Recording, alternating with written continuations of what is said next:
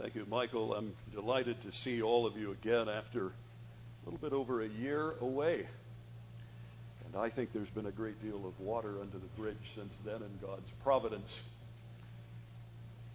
And it is a privilege to be able to testify to his great faithfulness in all that we face in life. It's good to see all of you doing well. And this is actually my first visit since you've begun to enjoy the Mountain Reformed Baptist Church chairs. And uh, it's good to see that. They are very comfortable. Glad you were able to acquire them. I wanted to redirect our attention after well over a year away from the Psalter to Psalm 17. For those of you who are here, beginning in November of 2015 and continuing through March of 2018, we looked at Psalms 1 through 16. Last summer, we diverted our attention, attention to some other passages, but I'd like to take up the Psalms again. One of the things that we've noted is that this great hymn book or collection of the praise songs of Israel is filled with petitions, but this 17th psalm is actually the first one to be identified as a prayer per se. You see that in the heading, a prayer of David, and therefore I believe it is set off as what we might term a model prayer in Scripture, among many others. Not the least of which, of course, is our Lord's Prayer, which we find in Matthew 6 and in Luke 11. But this is another prayer that we can consider uh, for our own way of praying and the content of our prayers and the expectation of them as we pray to our God. Now, I noted when we looked at Psalm 16 that there are some similarities between Psalm 16 and Psalm 17, though we're just now getting to Psalm 17. In fact, many scholars believe that they were companion songs originally, uh, mainly because of some uh, commonalities. For example, we see in Psalm 16:1 and in Psalm 17:8 that David mentioned the fellowship, uh, rather the requests that he makes to God to be kept by him in times of trouble. Uh, in verse 7 of Psalm 16 and verse 3 of Psalm 17, we see David mention the fellowship that he had with God during the night. we know that David uh, had many sleepless nights throughout his life and reign as king. Uh, we have those as well, and David is appreciative of the way in which God has come to him by night, as is alluded to as well in verse 3 of uh, Psalm 17, as we'll see in a moment when I read it. But I think the most important parallel is found in the respective final verses of these two Psalms, Psalm 16:11 and Psalm 17:15, uh, that David is working toward the end of finding satisfaction and comfort and joy in that of which we have already sung at length this morning in the worship service, the very presence of God I noted with regard to Psalm 16:11 that the presence of God full in heaven is something that the believer has in the present. And in verse 15 of Psalm 17, this is beautiful language uh, that is connected to the concept of resurrection, where David speaks of awakening and finding satisfaction in the form or the likeness of his God. And so, aware that David is once again working to that point, let's focus on these beautiful words of Israel's king from Psalm 17. Hear a just cause, O Lord, attend to my cry, give ear to my prayer from lips free of deceit. From your presence let my vindication come, let your eyes behold the right. You have tried my heart, you have visited me by night, you have tested me, and you will find nothing. I have purposed that my mouth will not transgress with regard to the works of man. By the word of your lips I have avoided the ways of the violent. My steps have held fast to your paths, my feet have not slipped. I call upon you, for you will answer me, O God. Incline your ear to me, hear my words, wondrously show your steadfast love, O Savior of those who seek refuge from their adversaries at your right hand. Keep me as the apple of your eye. Hide me in the shadow of your wings from the wicked who do me violence, my deadly enemies who surround me. They close their hearts to pity. With their mouths they speak arrogantly. They have now surrounded our steps. They set their eyes to cast us to the ground. He is like a lion eager to tear. As a young lion lurking in ambush. Arise, O Lord, confront him, subdue him, deliver my soul from the wicked by your sword, from men by your hand, O Lord, from men of the world whose portion is in this life. You fill their womb with treasure, they are satisfied with children, and they leave their abundance to their infants. As for me, I shall behold your face in righteousness. When I awake, I shall be satisfied with your likeness. Thus ends the reading of God's holy and inerrant word. May He, by His Spirit, impress its truths deeply upon our souls. Let's again pray. Lord, thank you that you have revealed to us that which we must know to understand who you are and who we are. We ask that you would have your way with us and that you would sanctify to us the truth of your word. Help us to understand and not merely to hear, but to live by your truth. For we ask it in Jesus' name and for his blessed sake. Amen. I noted as I was reading rather widely commentaries, sermons, articles on the 17th Psalm in preparation for this message that many writers and scholars have employed a technique that you've seen me use on occasion, and that is to set a title over a message that is cross testamental. That is to take a passage from the opposite testament at which we're looking and to see how the two fit together. I think that as, as covenant theologians, that's something that's very important to see how the testaments connect and how it is that there is an organic nature to God's revelation. And it was interesting to discover that. For example, one commentator um, titled his chapter, Assessing Psalm 17, Pray Without Ceasing. Now, you remember those words from 1 uh, Thessalonians 5:17, where the Apostle Paul calls for the saints at Thessalonica to develop a spirit of prayer. There's an ongoing sense of a commitment to laying one's cares and desires before God for things agreeable to His will. That's among the words he uses as his sign off in what we know to be that first letter to the church at Thessalonica. And that's very appropriate. Uh, uh, another writer titled uh, the chapter he designated to Psalm 17 using words from James 5:16, the prayer of a righteous man. Now that too is appropriate because James tells us there that the prayers of a righteous man avail much.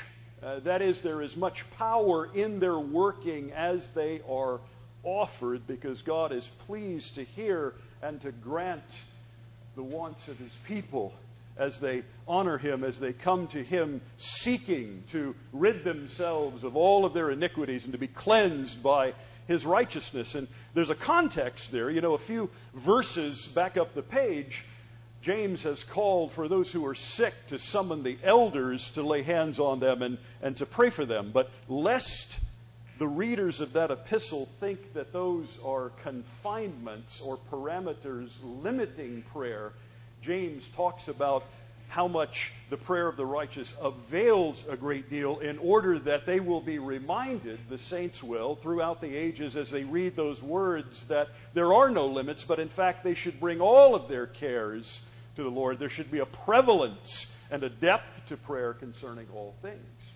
And you see, these things are particularly appropriate because what David is doing in Psalm 17 is continuing to push his case on the Lord. This prayer, if it is nothing else, is unrelenting, and so that's why I've decided to put my oars in the waters of cross testamental titles and utilize the words of our Lord from another familiar passage to you in Luke 18. Do you remember the story of the persistent widow, the one who was coming to a not so righteous judge, and she was continuing to press her case upon him, and he finally relented. In Luke 18, we read in verse 4 For a while he refused, but afterward he said to himself, Though I neither fear God nor respect men, yet because this widow keeps bothering me, I will give her justice so that she will not beat me down by her continual coming. And the Lord said, Hear what the unrighteous judge says. And will not God give justice to his elect who cry to him day and night? Will he delay long over them? I tell you, he will give justice to them speedily. Nevertheless, when the Son of Man comes, will he find faith on the earth? And I want you to see that connection to the previous words of the Savior when at the beginning of that passage he has told them that they ought always to pray and not lose heart. And then he gives them this account of this needy widow continuing to come back and to press and to push and to bother and to relentlessly lay claim to this judge who isn't even righteous, to keep asking, to keep pushing. My mentor, Jason Shelton, used to say, push, pray until something happens. And, and she does so. And that question at the end serves as a kind of an inclusio. I believe there's a connection between finding faith on the earth and praying always and not losing heart. Jesus says up front, don't lose heart. Always pray and do not grow weary. That's what that really means. To show us that when He comes, He expects us to find those who have not lost hope, but who in fact have kept heart and who possess the very tenets of saving faith. And what is its object ultimately? It is the Lord Himself.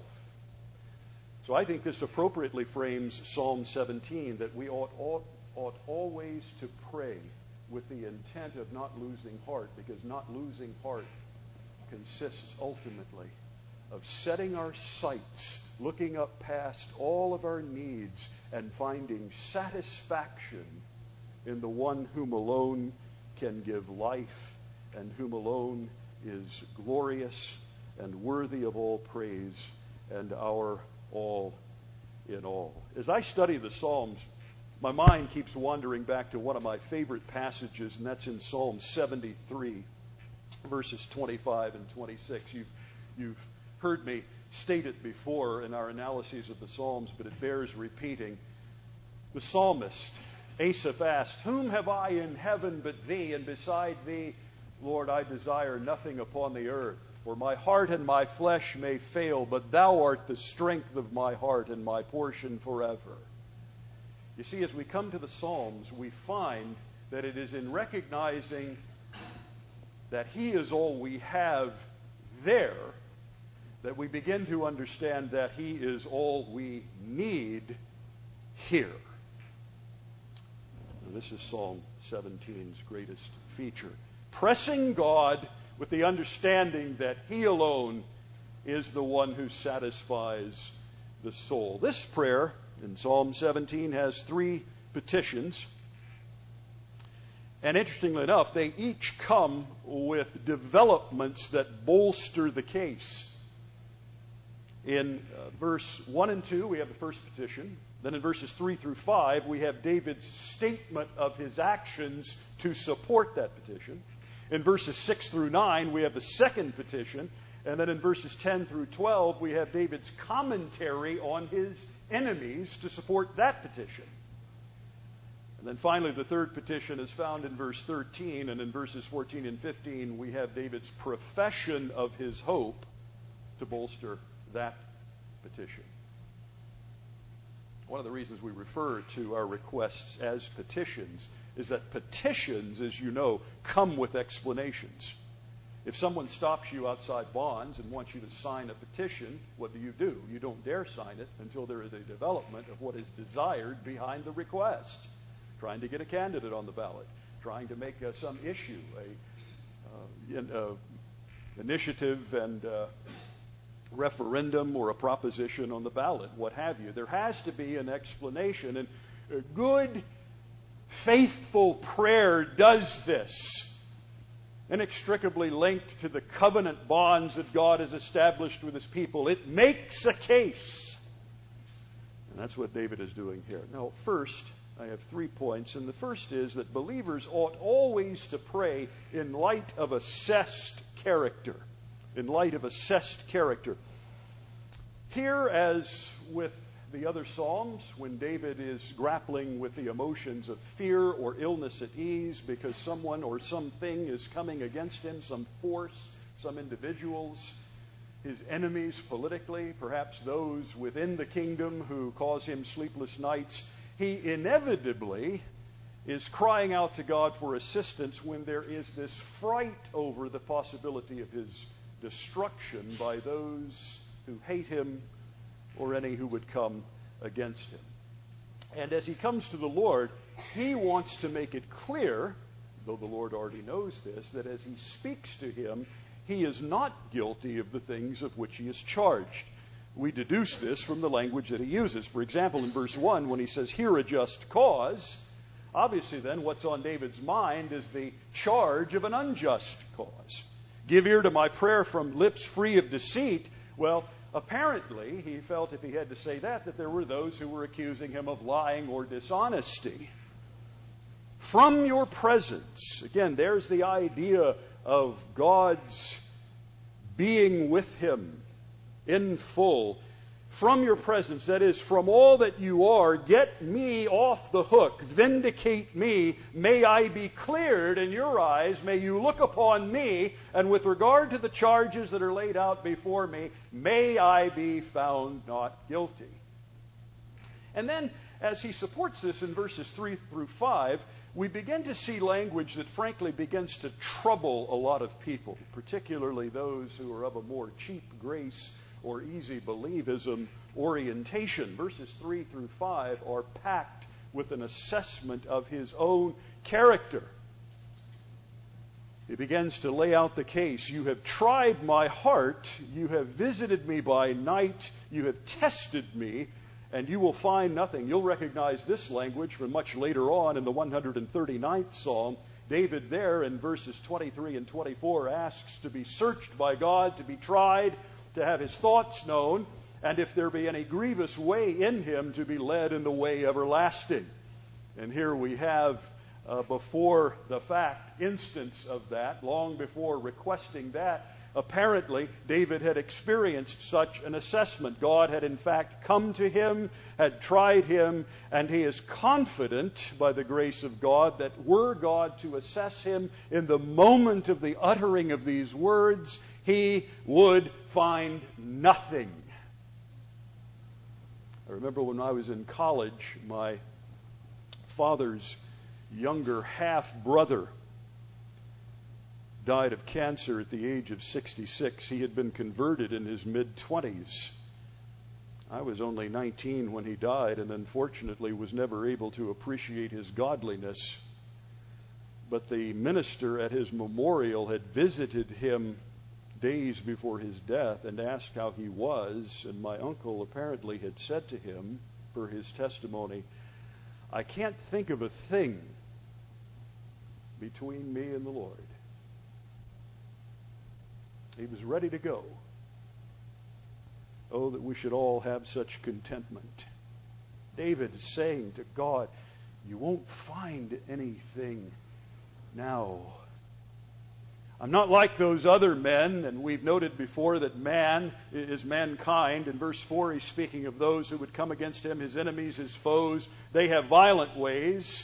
He's not that way. His steps have held. He has not removed himself from the path of righteousness. His feet have not been removed. Now, as I said, heartburn develops in some who read this. They like to shy away from it. But we need to understand that David here is not claiming guiltlessness, he's confessing devotion. He's not professing perfection, he's citing loyalty. To God's glory, he wants there to be an understanding before God and before men that His name is clear with regard to the false charges that are before Him. Help me, God. These things aren't true. It's just a sobering awareness that he has, a healthy knowledge of the reality of Psalm 66:18 where another psalmist has written as you well know, if I had cherished iniquity in my heart, the Lord would not have heard. Now, this motif is found all over the place in Scripture. In, in Proverbs, for example, Proverbs 21:13, he who closes his ear to the poor will himself call out and not be heard. Proverbs 28 9. If one turns away from hearing the law, even his prayer is an abomination. In the prophet Isaiah, Isaiah chapter 1, verse 15, the Lord makes clear that his people's refusal to help the weak, regardless of how lavish their offerings may be, they will make many prayers, he says, and he will not We come into the New Testament, and as is often the case, the New Testament presents what the Old Testament has stated in the negative and the positive. In John 9, for example, you remember the blind man who has been healed there by Jesus, and the religious zealots have gathered round and they're giving him a difficult time. And he says to them, We know that God does not listen to sinners, John 9:31, but if anyone is a worshiper of God and does his will, God listens to him. He hears those who come before him with pure hands and a clean heart, and those who have things that would obstruct the view of God unto the righteousness that he is pleased to work in his own. There is an obstruction to the ear of God. Now, before we leave verses 1 through 5, I want you to see two things that will be of assistance to those who would like to charge David with leaning upon some spiritual merit of his own. Notice at the end of verse 5, my feet have not slipped. If you go to Psalm 121, I won't take the time to turn there now, but in that great second of the songs of ascent, the keeper of Israel is presented as the one who does not slumber nor sleep. And before that, he says what? He will not allow your foot to be moved. He will not allow your foot to slip. It's the same language that we, we find here.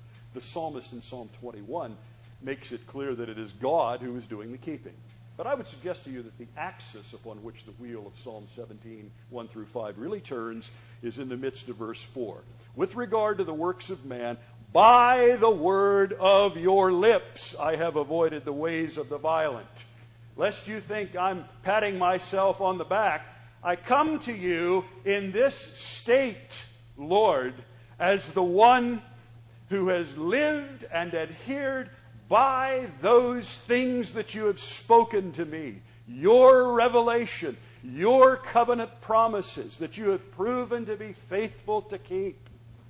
He would dare not come and claim that he is not guilty of these things, but by the word of his God's lips, by what you have spoken. I come to you and I request vindication. David is longing for this and working toward the hope ultimately of seeing his God. For by God's power, David is in a place of purity. Doesn't this remind you of the sixth beatitude in Matthew 5 8? Blessed are the pure in heart. For what? They shall see God. In Psalm 17, 1 through 5, with its aim at Psalm 17, 15, I believe shows us the substance of what New Testament scholar Dr. William Hendriksen was driving at when he said this of that beatitude. The blessings of this beatitude is not pronounced without qualification upon all who are sincere, but rather upon those who, in the worship of the true God, in accordance with the truth revealed in His Word, strive without hypocrisy to please and glorify God. These are alone the pure in heart. It is not surprising to read that the pure in heart will see God, for this is the essence of their blessedness. Resemblance is the indispensable prerequisite of personal fellowship and understanding. To know God, one must be like Him.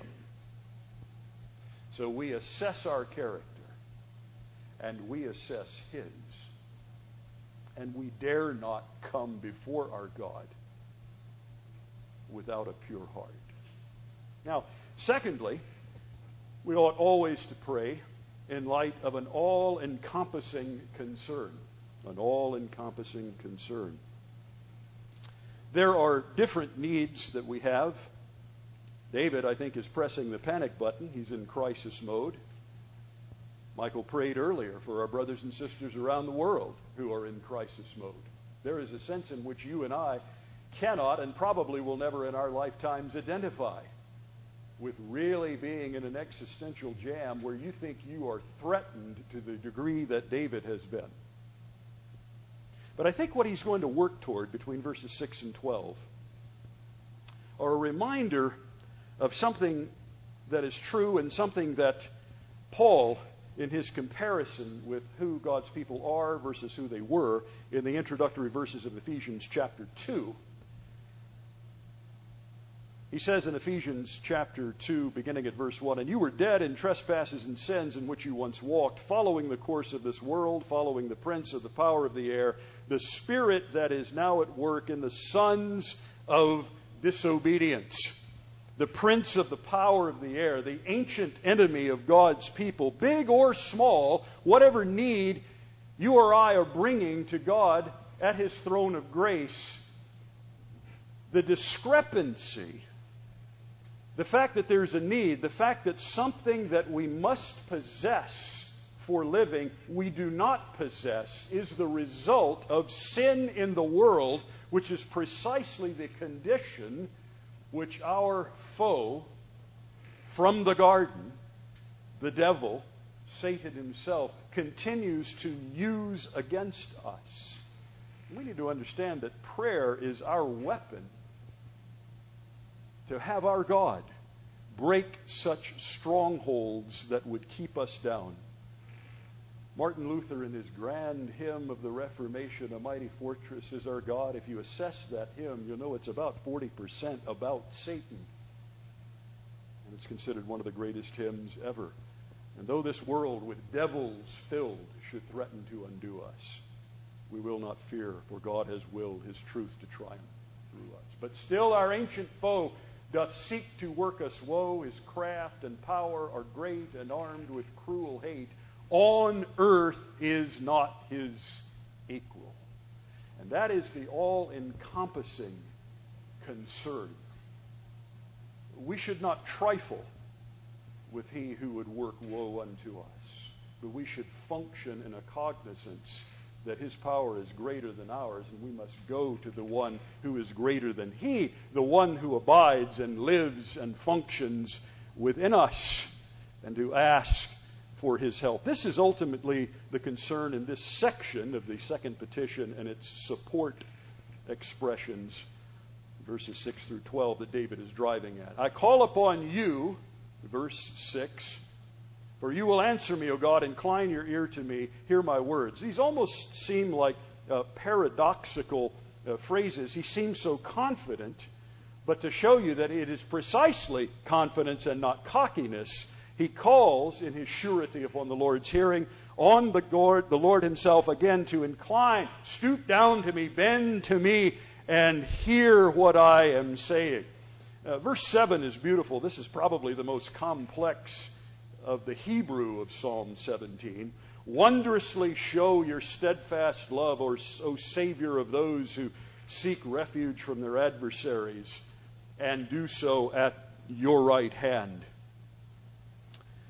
Uh, that word we translate wondrously show there, that's a verb form that we find in other places in the Old Testament that brings with it the idea of God working powerfully to make a distinction, to to cause conditions to be drastically different for his people than he is causing them to be for the enemies of his people. For example, in Exodus 8, verse 22, in the fourth plague, you'll find that verb there where there is the expression of God's taking the flies and removing them and protecting Israel in her territory of Goshen and causing the flies to be only upon the Egyptians.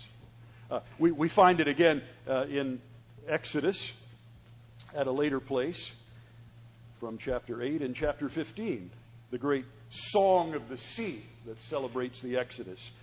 And in verses 10 through 13, you find language again that is, is very strong, it's very powerful, it's drastic. You blew, Moses says, with your wind. The sea covered them, that is, Pharaoh and his horsemen. Uh, they sank like lead in the mighty waters. Who is a God like you? There's Micah language from Micah 7:18. Lord among the gods, who is like you, majestic in holiness, awesome in glorious deeds, doing wonders? You stretched out your hand and the earth swallowed them. And then here's that same verb form, verse 13. You have led in your steadfast love the people whom you redeemed. You have guided them by your strength to your holy abode. That is, all of that mighty work that you have done is your leading in your steadfast love. And so when David cries out to God in Psalm 17:7 to wondrously show your steadfast love, it's the same love that he wants to see demonstrated. What he's saying there is distinguish in a dramatic way circumstances for your servant. Even as you delivered your people years ago from Egypt by parting the Red Sea, and even as you protected your people from that dastardly Pharaoh and all of the plagues, come in my heartache and in my affection for you and in my purity before you and do that for me. Then in verses 8 and 9, we find similar language as well. Keep me as the apple of your eye, hide me in the shadow of your wings. This is taken virtually verbatim from Deuteronomy 32, verses 10 and 11. That another of the great Mosaic songs, when he's reflecting upon God's goodness to the Israelites in their wilderness wanderings. In verse 10 of Deuteronomy 32, he says, He found him, that is Israel at large, in a desert land, and in the howling waste of the wilderness. He encircled him and cared for him. He kept him as the apple of his eye. So here's this heart's cry for such a drastic work of such power, and yet at the same time, he's asking God as he would do all of that to see him as the apple of his eye, which historically has been understood to be the pupil. Now, we know how sensitive our eyes are. Um, I don't even like to put drops in my eyes. To be honest with you, I think I'd rather go to the dentist than the ophthalmologist. I mean, I can't stand those eye instruments, they drive me nuts. That's because the, the eye is tender. And that's an affectionate term. Perhaps some of you speak of your beloved as the apple of your eye. Do these wondrous, distinct things for me, Yahweh, and all the while deal with me as though I am the touchiest, most tender, most vulnerable, most prized, and precious possession of yours. Do you pray like that? We sung of it moments ago, the latter half of verse 8, verse 8b. Hide me in the shadow of his wings. How oft in grief has not he brought thee relief? Joachim Neander said in the 1600s, spreading his wings to o'ershade thee. That's Deuteronomy 32:11. That he fluttered over his young, spread out his wings, catching them, bearing them on its pinions or the outer part of the wings with their flight feathers to protect. He has a confidence that God protects his own, and he sees himself as very precious to this powerful one. I wonder, do we? And then in the support in verses 10 through 11 of this second petition, he moves on to draw a contrast between his enemies and himself. You'll notice in verses 10 and 11 how he uses the plural, plural in subject in verse 10, and then both the subject and the objects of action in verse 11 are plural. Then in verse 12, he slips back into the singular. They close their hearts to pity. That is, they're not merciful like you, O God. My enemies, with their mouths, they speak arrogantly. We've seen this previously in the Psalter, have we not? Uh, they have now surrounded our steps, that is, me and mine are being encroached upon, and their eyes are down. That means they are nefarious. They are about things that are not good. Now, that's the enemies of God, verse 10. They, again, the enemies of God, have surrounded our steps, plural object. That's David and those who assist him, those who fight with him. Those who are with him in any circumstance upon the earth as he rules as the king, as he grapples with his sin and theirs, they set their eyes to cast us to the ground, to kill us. I don't think it's going too far to say that within the us would be included the Lord himself, that those who hate God's people hate him. And this is why in the shorter catechism, when we read the question about how it is that Jesus fulfills his kingly office, that in the last segment it says that he subdues and conquers all of his and our enemies. David's enemies are God's enemies. But all that having been said, look where he lands in verse 12. He, back to the singular, he is like a lion eager to tear as a young lion lurking in ambush. I suggest to you that by virtue of the language as well as the singularity, this is an all encompassing expression of the fact that behind all that would oppose the soul, there is one who has more hatred than any, who would love to work woe for me. Notice how that language is very similar to that of Peter, and perhaps that most familiar of passages dealing with the devil.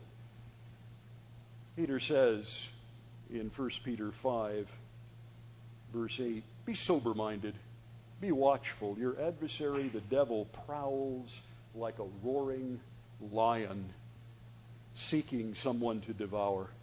Resist him, firm in your faith, knowing that the same kinds of suffering are being experienced by your brotherhood throughout the world. And after you have suffered a little while, the God of all grace, who has called you to his eternal glory in Christ, will himself restore, confirm, strengthen, and establish. You see there how Peter, uh, much like I would argue David has here, is an awareness of the power of the enemy, the ultimate enemy of his soul, while still working as Peter does toward the hope of being finally restored and confirmed and strengthened and established, which is precisely that myriad of benefits that accrue to the saint when they see the Lord.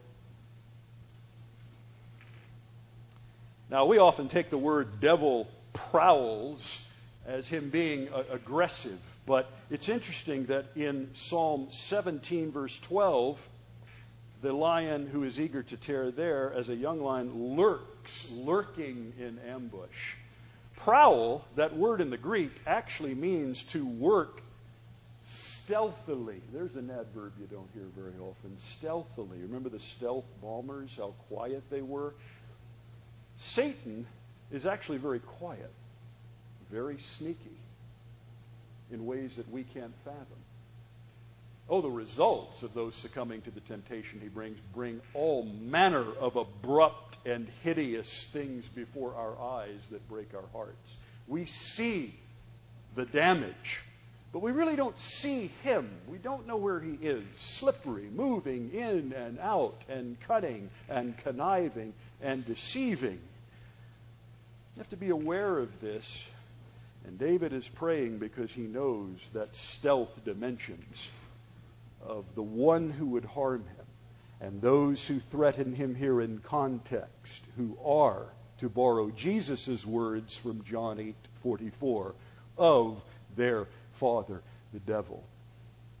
So when you come with a large petition, when you come with a small one, remember that you are coming to be God's delivered child from the bondage that all of the effects of sin in the fallen world, the enemy, lives and works to perpetrate upon you so that your faith might fail. You see, precisely so that you would pray and lose heart. There is an organization known as International Justice Mission. Some of you may be familiar with it. It was started in 1977. It's a non government organization comprised of believers who uh, combat sex trafficking in the world. And in the last 22 years, they have been used of God and His mercy to deliver something on the order of 50,000 people worldwide from the throes of human trafficking, which is one of the greatest ills of humanity in the world today. There are more people enslaved on this terrestrial ball now than at any point in, in history. And a friend of mine who knows someone who works at their headquarters in Washington, D.C., says that these people, more than any other missions organization he's ever known, spend more time in prayer at the beginning of the day than any other agency or parachurch organization he's ever known. They spend from an hour to an hour and a half praying every morning before they go to work because they understand that what they are doing is taking them into the jaws of darkness. And the fact of the matter is, dear friends, that the little things in life that trouble you and trouble me and keep us awake at night are no less critical in their locale of instrumentation of the one who would sift us like wheat. Bear this all encompassing concern as you pray. But then finally, in the final three verses, we come to the idea that we ought always to pray in light of what I'm calling an accurate compass. You ever stop and think about what the true north of prayer ought to be? David gives it to us here. He again engages in comparison between himself and his enemies. We've seen the criticality of his condition, and he bursts forth with that final petition in verse 13 Arise, O Lord, confront him, subdue him. Take on my enemy, deliver my soul from the wicked by your sword. You must smite this one and those who are his operatives.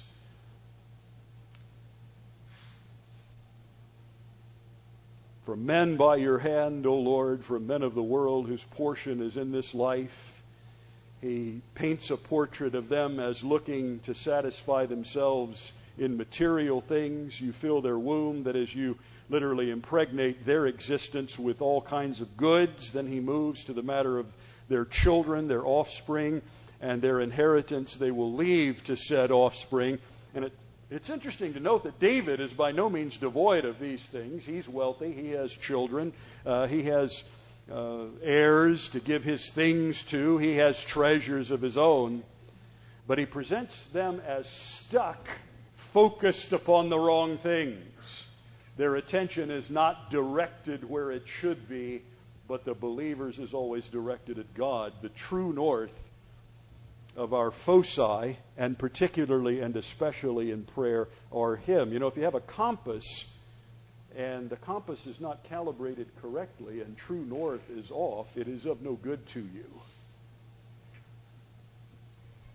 And how beautiful it is what David says in the final verse. As for me, the same language we find in Joshua 24:15, as for me and my house, we will serve Yahweh. As for me, I know the course those who are after me take, but as for me, I shall behold your face in righteousness. That is, one day he will stand faultless before his throne and see the face of the one who comes through his lineage, the greater David.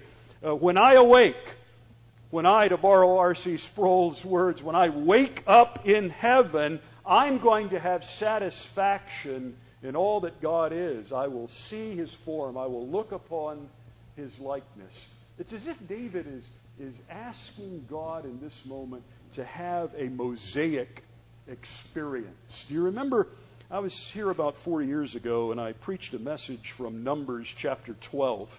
And in Numbers chapter 12, in that relatively brief chapter, you'll remember there that there's kind of a, a family affair. There's a, some sibling rivalry going on. Uh, Miriam and Aaron, the priestly figure, have come to their younger brother Moses, and they're giving him grief about the fact that they think that they have been instruments of the Lord as much as he has. Uh, why is he to be set off? And the Lord comes down, and he comes down drastically, and he has to settle this dispute. In verse 5 of Numbers 12, the Lord came down in a pillar of cloud and stood at the entrance of the tent and called Aaron and Miriam, and they both came forward. And he said, Hear my words. If there is a prophet among you, I, the Lord, make myself known to him in a vision. I speak with him in a dream. Not so with my servant Moses. He is faithful in all my house. With him I speak mouth to mouth, clearly, and not in riddles, and he beholds the form of the Lord. Why then were you not afraid to speak against my servant Moses? Verse 9 says, The anger of the Lord was kindled against them, and he departed. And if the Lord would be angry at the siblings of his mediatorial figure, can you imagine how the anger of the Lord would be kindled against those who were outside the camp and oppose Israel's king? Not so with my servant Moses. We know Moses made a lot of mistakes. We know he didn't enter into the promised land, but here's God coming down and saying, Not so with my servant Moses. He's defending this one. He's showing something of the purity, as it were, of Moses by God's power. And that's Davidic in Psalm 17. And it's as if there's a parallel here. It's as if he's wanting to have that experience he knew Moses had in the flesh, where Moses spoke with him mouth to mouth, clearly and not in riddles. We know that as Exodus 33:11 says he saw him face to face, but we know a few verses later that it's literally not looking on him barefaced, as it were, as one commentator says, but that he saw that likeness of God that he could stand to see, and in that moment for Moses, that was the fullness of God.